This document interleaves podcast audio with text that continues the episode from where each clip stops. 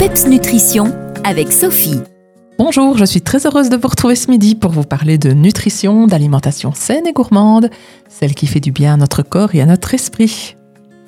Aujourd'hui, je vais vous parler d'une boisson au nom étrange. Connaissez-vous le kombucha?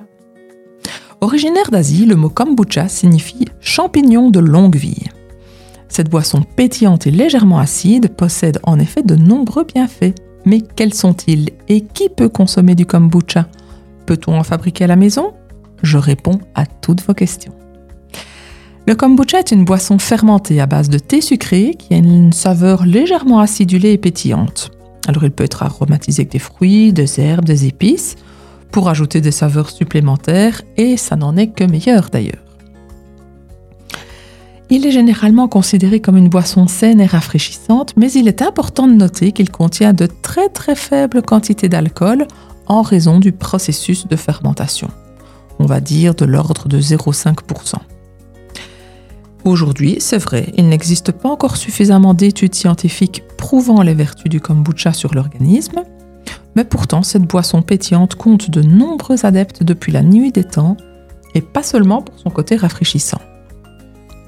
Alors les levures et bactéries qu'elle contient en font en effet une boisson dite probiotique qui aurait notamment des effets bénéfiques sur la flore intestinale. Et d'ailleurs, plusieurs organismes de recherche en nutrition, comme la Nutrition and Food Research Institute aux Pays-Bas, attestent, eux, de son efficacité. Et voici donc une petite liste hein, non exhaustive des possibles bienfaits du kombucha. Il apporterait une meilleure digestion et un meilleur confort intestinal,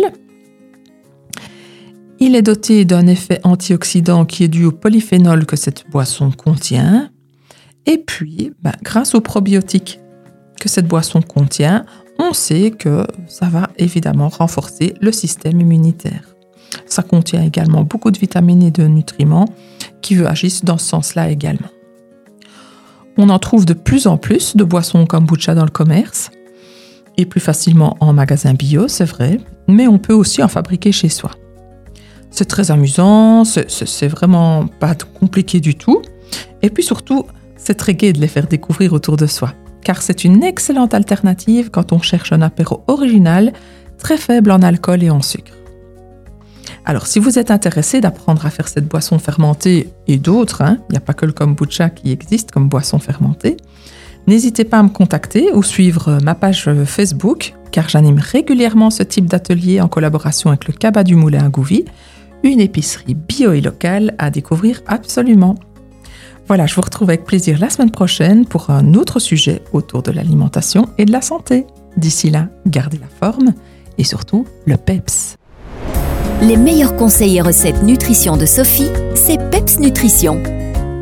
Retrouvez-la sur Facebook.